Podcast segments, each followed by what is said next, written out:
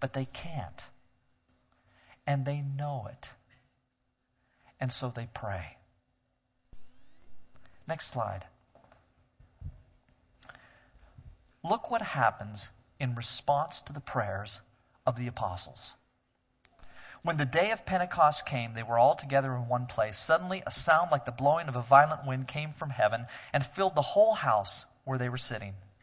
They saw what seemed to be tongues of fire that separated and came to rest on each of them. All of them were filled with the Holy Spirit and began to speak in other tongues as the Spirit enabled them. And my point with that is, do you see how the Spirit came to them in response to the prayers that they offered up to God? They said when Jesus left, Lord, we need you. We can't do this on our own. We have to have you present. You need to work among us. And God said, Yes! I will be among you. I will come and make my home with you. I will be present and I will begin to work within you and among you. He makes himself present when God's people pray. And if that if that's the case, if God is going to be present when God's people pray, then what do we need to do, church? Oh, we need to pray. We need to pray and we need to be so dependent on God to make himself present in a way that cannot be possible unless we do make ourselves available to God like that, for Him to come and enter our presence and do something. We need that so badly. And to try and do it on our own will absolutely fail. You know, here we are in the middle of, of significant renovations. I'm glad we're doing that. Those have been needed. It's absolutely wonderful. I look and see what the progress was while I was gone. Fantastic. I'm just thrilled with all of that, and it's going to be wonderful. It will all be for naught if the people don't pray. I think about all the effort that goes on in ministry at our church, all the people who are planning for good things to happen in our congregation. I think about all those who went to Post Falls recently at Real Life Ministries and came back with great enthusiasm and desire for God to do wonderful things about us or among us. It will do nothing if God's people don't pause. And in the midst of all of their plans, and all of our thinking and all of our dreaming and the things that we want to get accomplished if we don't stop and pray. Next slide. Look at this text. In the church at Antioch, there were prophets and teachers Barnabas, Simeon called Niger, Lucius of Cyrene, Manaen, who'd been brought up with Herod the Tetrarch, and Saul. We're talking here about the church at Antioch. And Saul has gone there to work with the people, and it says that these wonderful leaders were present at the church at Antioch. While they were worshiping the Lord and fasting, it says, the Holy Spirit said, Set apart for me Barnabas and Saul for the work to which I have called them. So after they had fasted and prayed, they placed their hands on them and sent them off. Do you see what the leaders here were doing in response to the need to go into the world with the gospel? They've got Barnabas and Saul there ready to go, two fine men of God, ready to be sent out. They've got all kinds of wonderful teachers and leaders here, it says, who are working with the church in Antioch. Leaders who are no doubt progressive thinkers, ready to move forward, want to get, want to get things accomplished for God. And the text specifically says that while verse, they were worshiping the Lord and fasting in verse 2, the Holy Spirit said, Set apart for me Barnabas and Saul for the work to which I've called them. What is it that sets Barnabas and Saul apart? Is it the vision of the leaders? Is it their capacity for seeing what needs to be done, the next thing? Is it their organization? Is it their style of ministry? Is it their personal personalities? The text says that they were praying and fasting and while they're worshiping the Lord, praying and fasting, the Holy Spirit sets apart two missionaries and says, I'm going to change the world. And so Paul goes into the, into the Mediterranean world, and he does indeed change the history of humankind. Because some men were praying and fasting and worshiping the Lord.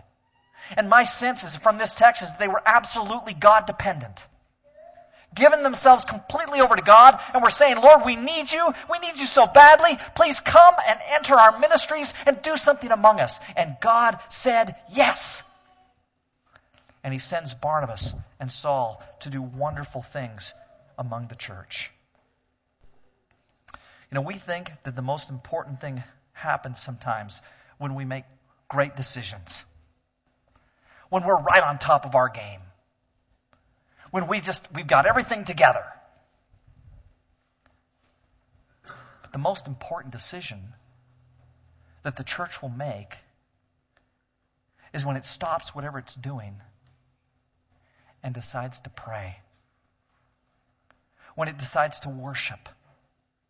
When it decides to fast and ask for God to come and enter our midst and do something among us. That is when we will see the things happen that need to happen among us. I am so blessed to be a part of a congregation that I would see as has so much potential. There is so much here that God can accomplish and that we can get done. The thing that will change us from being a, a group of people who move along doing some good things for God to a group of people who are absolutely on fire for the Lord and accomplishing all that God wants us to accomplish, the thing that will change that is when we choose to open our lives to His presence. When we choose to not be in any way self dependent, but absolutely God dependent, and to pray and to ask Him to be in our midst, that's when things will drastically change. And so, the most important thing that our leaders can do, but not just our leaders, everybody among us. The most important thing that you can do is fast and pray and ask for God to bless the ministry of the church and for God to move us forward. And I believe that He will. Let me read you something from page 56 of Jim Cymbala's book, Fresh Wind, Fresh Fire. If you don't know Cymbala, he and his wife started a church in Brooklyn, in New York. Uh, there was just a handful of people in an old, broken down building. The building was just dilapidated. He tells the story about how one night they were there on a Wednesday night and there were five people sitting in the pew, and all of a sudden the pew just collapsed underneath them, broke right in half. Five people spilled on the floor. Talks about how their heater broke down, the furnace broke down, they didn't have the money to fix it, and the, oh, it was just a disaster for them. Just this handful of elderly people in a in a rundown part of Brooklyn without apparently any potential. The church today is thousands. And he, he talks in the book about how really it's, it's the prayer life of the church that completely changes everything about who they are. But here's an, an, an interesting little paragraph. He says, Satan's main strategy with God's people has always been to whisper this Don't call. Don't ask. Don't depend on God to do great things. You'll get along fine if you just rely on your own cleverness and your own energy. And he says the truth of the matter is that the devil is not terribly frightened of our human efforts and credentials. But he knows his kingdom will be damaged when we lift up our hearts to God. And that's exactly right. I don't think that Satan is particularly scared of me James, you're a big guy. Satan isn't scared of you. But Satan is terrified when the weakest among us decides to pray. He is terrified when God's people fall on their knees and begin to say, Lord, come and be with us. God, we can't do this on our own. We're absolutely at your mercy, dependent upon you. And when we say that, Satan begins to tremble because he recognizes that that is when God's church will move forward and accomplish what it needs to accomplish. In the same book, on page 97, Cymbala says these things. The work of God can only be carried on by the power of God. The church is a spiritual organism fighting spiritual battles. Only spiritual power can make it function as God ordained. The key is not money, organization, cleverness, or education. Are you and I seeing the results that Peter saw? Are we bringing thousands of men and women to Christ the way he did? If not, we need to get back to his power source. No matter the society or culture, the city or town, God has never lacked the power. Listen to this line No matter the city or town, God has never lacked the power to work through, through available people to glorify His name. When we sincerely turn to God, we will find that His church always moves forward, not backward. We can never back up and accommodate ourselves to what the world wants or expects. Our stance must remain militant, aggressive, and bold. But when He says that, when He says that we need to be militant and aggressive and bold, He's not talking about our own power. He's talking about God working among us. He wants us to be militant and aggressive and bold in prayer. He wants us to be militant and aggressive and bold in God dependency. And when we rely on God in that way, there's a chance for the church to move forward.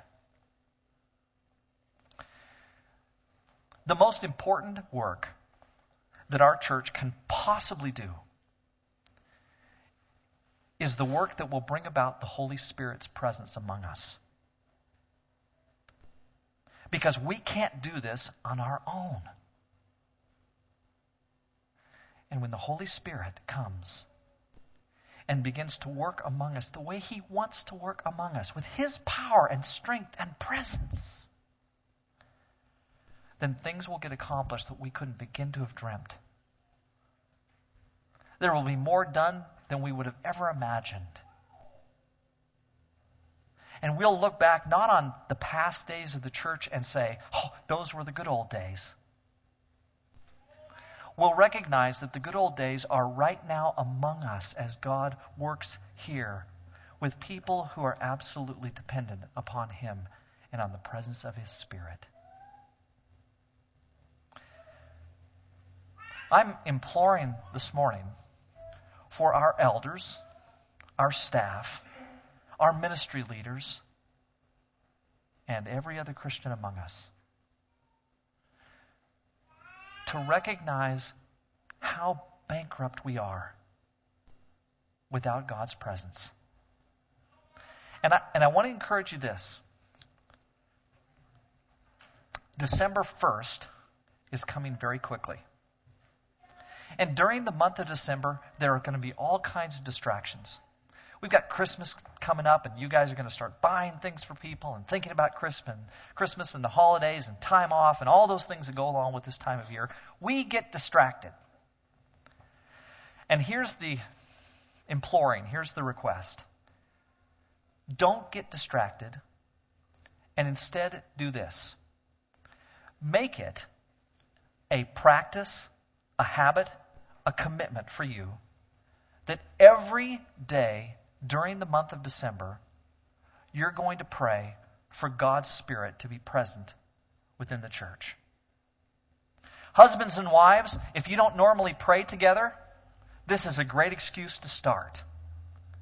Let me encourage you, husbands and wives, to sit down together and say to ourselves, we're going to spend a few moments together praying for the ministry of the church, praying for God's Spirit to be among us as we minister in this community. And I think, no, I don't think, I know, I have absolute confidence that if all of the people who can hear me right now will take a few moments every day in the month of December to pray for the ministry of our church and for God to bless us as we move forward, here's what I promise. I promise you that God will bless us. I promise you that January and February and March and April that we're going to see results. Because I have confidence that that's exactly who God is. That's what He does. He says that He will be with us.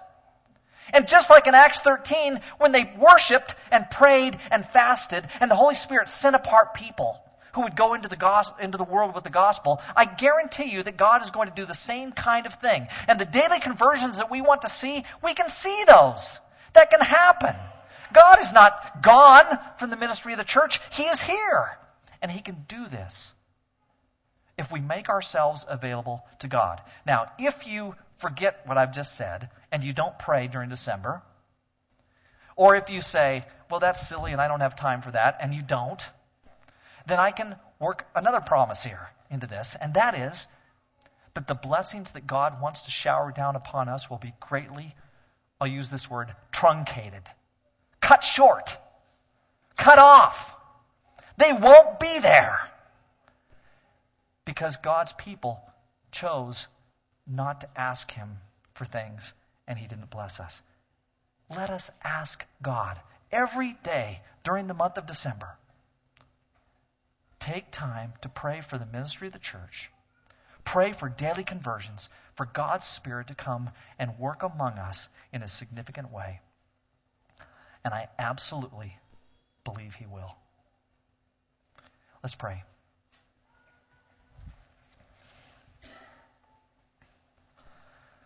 Lord, thank you for the historical examples that we have in the book of Acts of people who prayed and whom you blessed. Thank you, Father, for churches like Cymbala's Church or like Richland Hills that decided to pray. And you came and you blessed them with your presence. And you worked things among them that they couldn't begin to do themselves because you're God and we're not. Father, help us to pray. Father, I pray that you would help every person here to use the month of December as an opportunity to pray for the ministry of the church, that you might move us forward. Father, we want to put ourselves completely in your hands. We want to be at your disposal. We want you to, to be working among us because we're dependent upon you. We want to be God dependent. So do things among us, God, that we couldn't do. Answer our prayers. Bless us with your fruit. It's through Jesus we pray. Amen. Let's stand and sing, please.